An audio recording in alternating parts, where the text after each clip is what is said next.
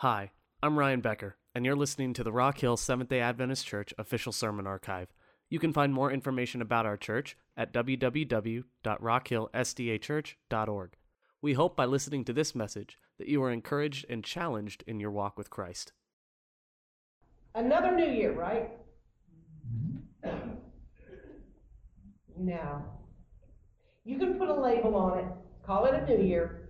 It's going to be pretty much like the one we just had. Not a lot of things are going to change. It's going to be pretty much the same old, same old. And that's a function of getting older. Now, when you're younger, you're still a child. A new year can mean a lot of things. You're going to get through with third grade, and you know that by the end of this year, you're going to be in fourth grade. And that's new and different, right? I'm not in school anymore, so I don't see much change that way. And when you're growing up, you're 12, but this year I'll be 13. I'll be a teenager. That's a, that's pretty good for the new year, right? I don't want to tell you what my next birthday is going to be because I don't want to think about it right now. A new year. And this is the time of year, and Carolyn, I did not have any clue. You and I have not spoken this week. I had no idea what you were going to to mention, and what what I want to talk about is those resolutions, those things that we say every year we're going to do. Now, if you kept even one of your resolutions from last year all the way through, and we still got one day to go, raise your hand. Yep, me neither. Me neither. And we start so hopeful. We're going to we're going to lose some weight. Uh, we're going to keep the house a little cleaner. We're going to make sure that the gas in the car doesn't go down to that where the little light comes on. Uh, we're going to make sure those tires are rotated. Uh, we're going to make sure this. We're going to we're going to be better at that. Another new year. Solomon is telling us that God has a plan for us. And God has a calendar for us. But we don't know his calendar. He's put eternity in our hearts, but we don't see the beginning and we don't see the end. But we can be sure that God has a plan for every one of these events in our lives. And that's a pretty extensive list. Ruth, I understand why it's one of your favorites. I read it this time every year. This is one of my New Year's things that I do. I go through and read this passage. I think of the music of it and the Byrds. The Byrds to everything, turn, turn, turn, there is a seed. Yeah, I grew up with that song. Me too. And it says that God has a plan, and everything has a very specific time. And if you look at this list and look at your life, there's probably some things that He hasn't fulfilled in your life yet. If you really look at it. So what, what is going to happen in this year? My grandfather was an old mountain man. He was actually born in a little place called Pig Trot, Tennessee. There was a college there, a Christian college there later on, Pig Trot College. But my grandfather was an old mountain man. And he had mountain wisdom. And this story came to me like second, third hand. I believe my Aunt Sybil told it to me first, and then I asked my mother about it. And she said, well, she remembered something kind of like that, but she wasn't sure she had it right. But he was talking about making decisions. He said there are three frogs sitting on a lily pad. And one of them decides he's going to jump into the water. So how many frogs are left on the lily pad?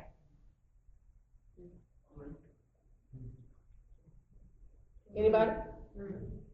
There's still three. You get it? He just, he's decided he was gonna do it.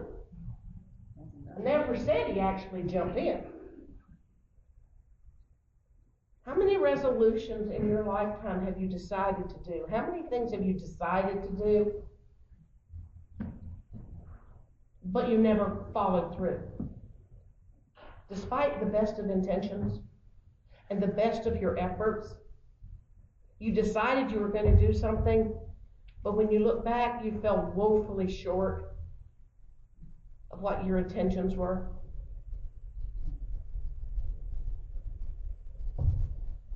This list, this time of year, a time to keep and a time to throw away. It's hard to throw away some things, isn't it? Belongings. Sometimes we get attached to belongings and we don't want to throw them away, so our house gets cluttered. And then I say, well, I've got to throw some stuff away. So I'll go around the house with a trash bag and I'll pick up this and this and this and this and this. And they go out and they go in the dumpster and I'm like, I'm so proud of me coming back into the house. I'm so proud and I look around. There's just as much clutter as there was before. I didn't even put a dent in it.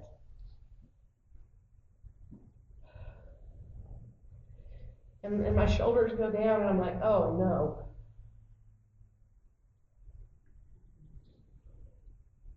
But here it says there's a time to keep. And there's a right time to throw away. Maybe it wasn't that particular thing's time. A time to search, a time to give up, a time to tear things apart, a time to mend, Solomon is telling me he was supposed to be the wisest man that ever walked the face of the earth outside of Christ. That as long as I'm walking in His will, in God's will,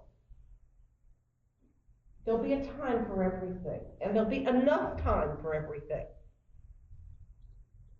And I won't have to worry about it not being completed.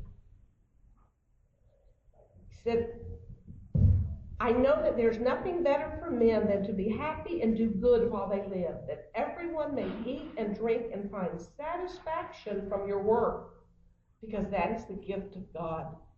He wants us to be happy and to be satisfied with the lives that we're living.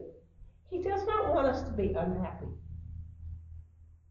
He doesn't want us to be full of worry.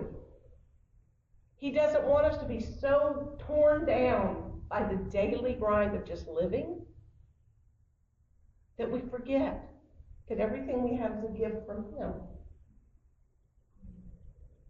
So I have to make sure that if I'm going to make a decision, that my intention is based in His will for me. I have to discover my purpose. What is my purpose? Most of us spend most of our youth trying to discover what our purpose in life is. And then the second half of our lives, second guessing what we decided our purpose was. If you've not thought seriously about what your purpose in life is, you've not thought seriously. I believe that many of the problems in my life would have been settled a lot sooner if I had really understood what my purpose was and decided to live it out the way God wanted me to live it out instead of the way I wanted to live it out. And we won't get into the cowgirl story again today. In Romans, the Bible says, if we live, we live to the Lord, and if we die, we die to the Lord. So whether we live or we die, we belong to the Lord. Oh, that's my purpose. I'm His. My purpose is to belong to Him. And if I belong to Him, then I have an obligation to live for Him. Do you not know that you are not your own, but that you were bought with a price? Corinthians. My life is not mine. I belong to God. And so if I'm going to make any resolutions about what I'm going to do this upcoming year, I have to remember that first.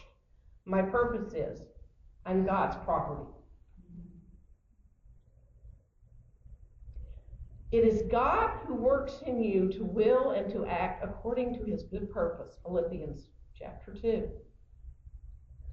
My purpose is to live out and fulfill God's will for my life.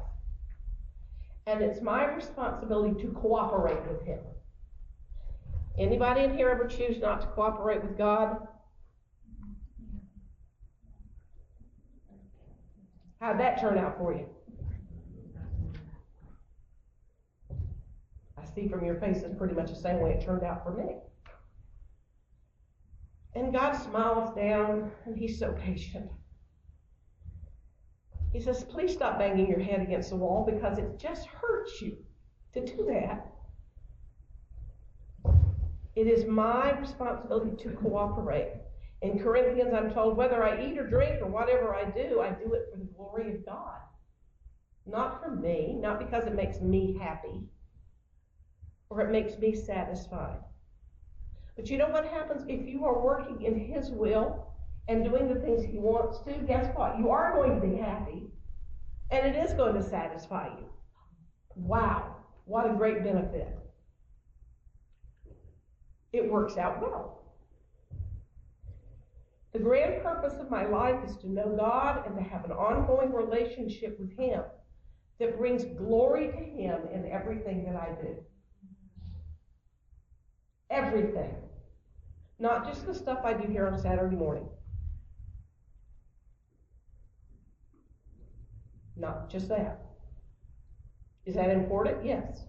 I consider this a tremendous responsibility to stand behind this desk and speak what He has laid on my heart. But Monday morning, when I'm getting, or this, this week, it will be Wednesday, when I get ready to head back to Mooresville to see my wonderful little children, my wonderful students. Every word I say to them, every look on my face, the tone of my voice, if I am impatient with them or tolerant with them, has to be for His glory, not mine. Because I'm representing Him to them. And I have been blessed. I have been blessed to work where I do. And I understand what a great and tremendous responsibility is laid on me to be able to be openly Christian in my workplace. Not everyone has that ability. I have higher calling than what makes me happy. If my life is built on the wrong foundation, it does not matter what it is that I build, because it's not going to last.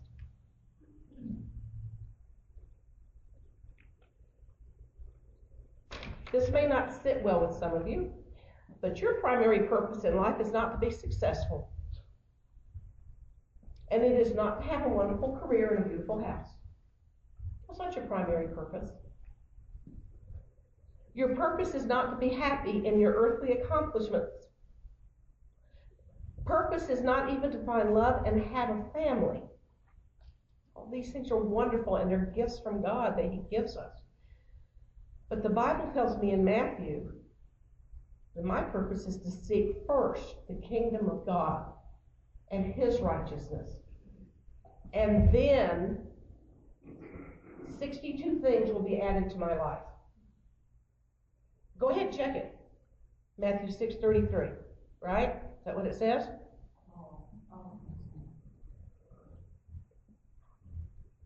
Seek first the kingdom, his kingdom and his righteousness and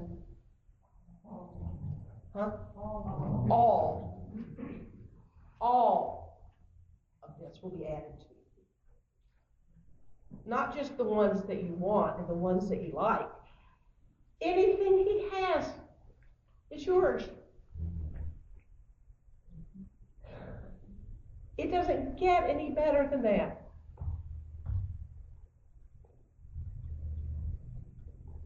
The second thing I have to do is to set my priorities straight. Once I know what my purpose is, I have to set my priorities. How many of you keep a day runner of some kind, a calendar of things that you have to do? A list? How many of you are list makers? Yeah. And you know, I have to do this today, and this has to happen first, and then I got a plan for this. God wants us to do that with Him. And He wants to be number one. He expects to be number one. He won't take number two. That's not a choice. With Him, it's all or nothing.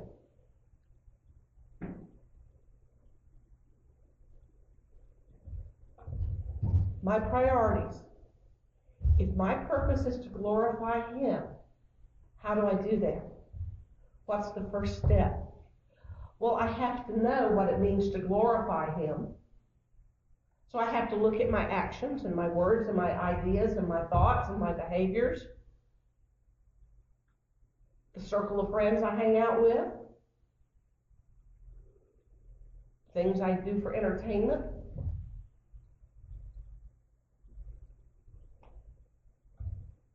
Seek first His kingdom and His righteousness and Oh, all. I have to look at everything, right? I have to look at everything. We can do a lot of things for God that we think are important, but they may not be what He wants us to do. And sometimes we get caught chasing rabbits and doing things that look good and sound good and feel good. But that's not really where he wants us. And I've gone down I've gone down some rabbit trails in my life.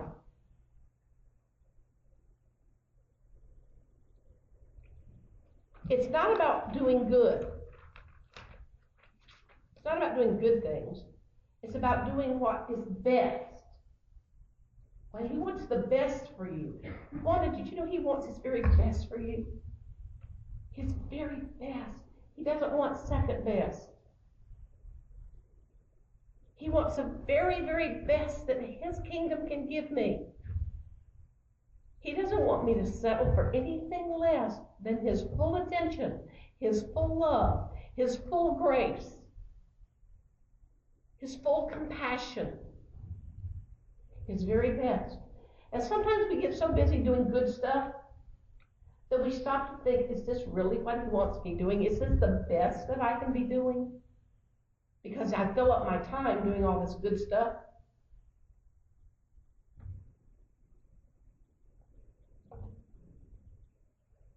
Third thing I have to do is I have to have a plan. I know my purpose is to glorify God.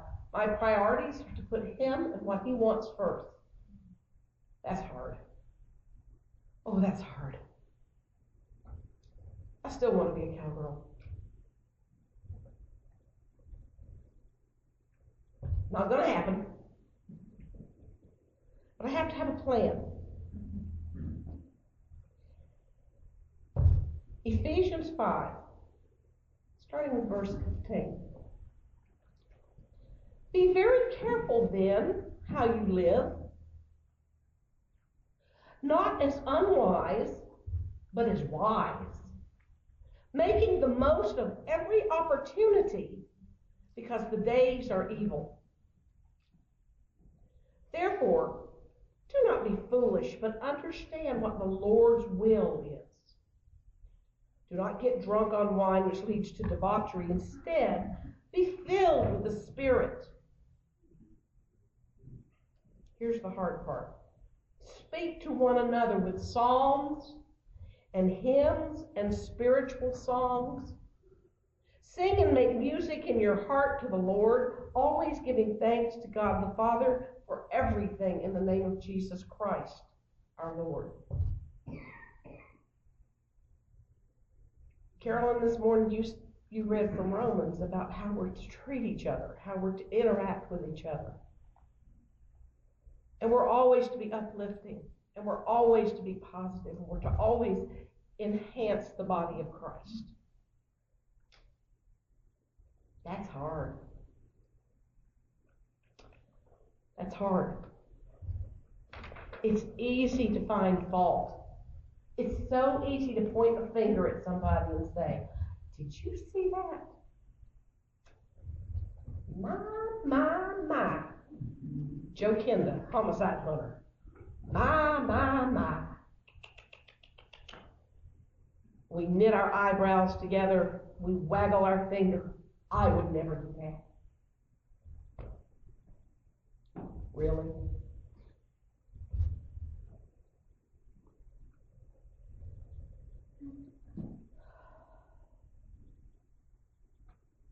Your plan doesn't have to be elaborate. Sometime, I don't know when, sometime in my adult life, I figured out how to do it. And it's a simple question.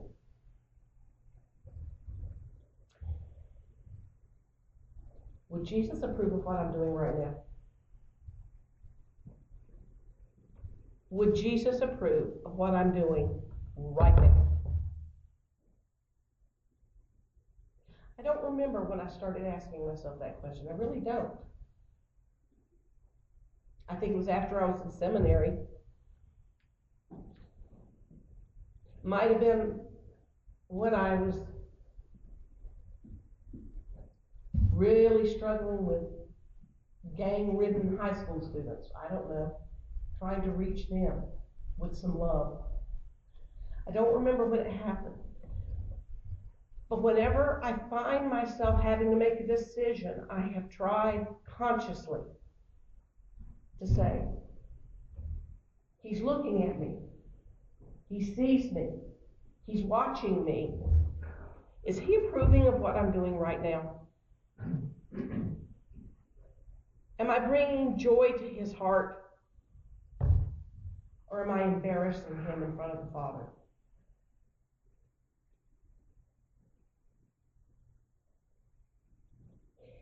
And I guarantee you, people, that will change the way you look at other people. It will change the way you look at your life. If you ask yourself at any moment, when you're driving back up 77 or down 5 or wherever you have to go, and that car comes speeding by you and cuts you off, and you start to react with your emotions, but then you say, Would Jesus approve of this, what I'm feeling right now? Or am I embarrassing him in front of his Father with what I'm saying and thinking? And that will change your life. Will it make you perfect? No. I'm sorry, it won't make you perfect. Are you going to make mistakes? Mm-hmm. Are you going to fail? Mm-hmm. And what do you do? I am so sorry. I let you down. Restore to me the joy of my salvation. I put my faith and trust in you. And guess what? Guess what? It happens. It's like it never, never happened. His, he says he puts our sins as far from us as east is from the west.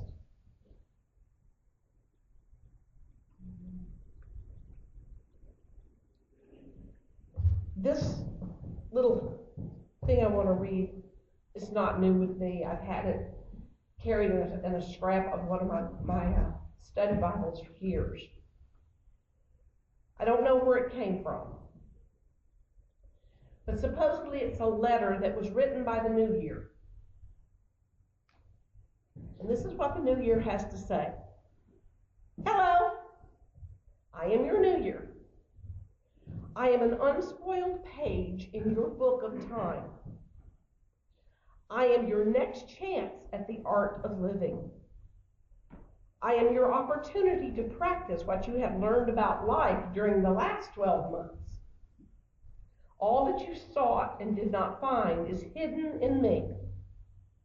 It is waiting for you to search it, but with a little more determination. And all the good that you tried for and didn't achieve is mine to grant when you have fewer conflicts. All that you dreamed last year but didn't dare to do, all that you hoped for but did not will to do, and all the faith that you claimed but never seemed to have are waiting to be awakened by the touch of this magic time. I am your opportunity to renew your allegiance to the eternal one who said, Behold, I make all things new.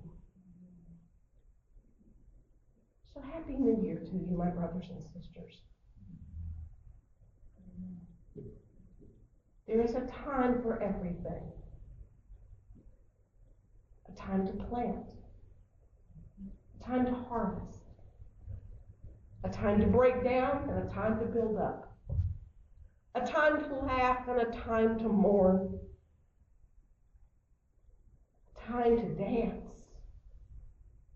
A time to cast away stones and a time to gather stones together a time to embrace and a time to refrain from embracing, a time to gain and a time to lose, a time to keep, a time to throw away,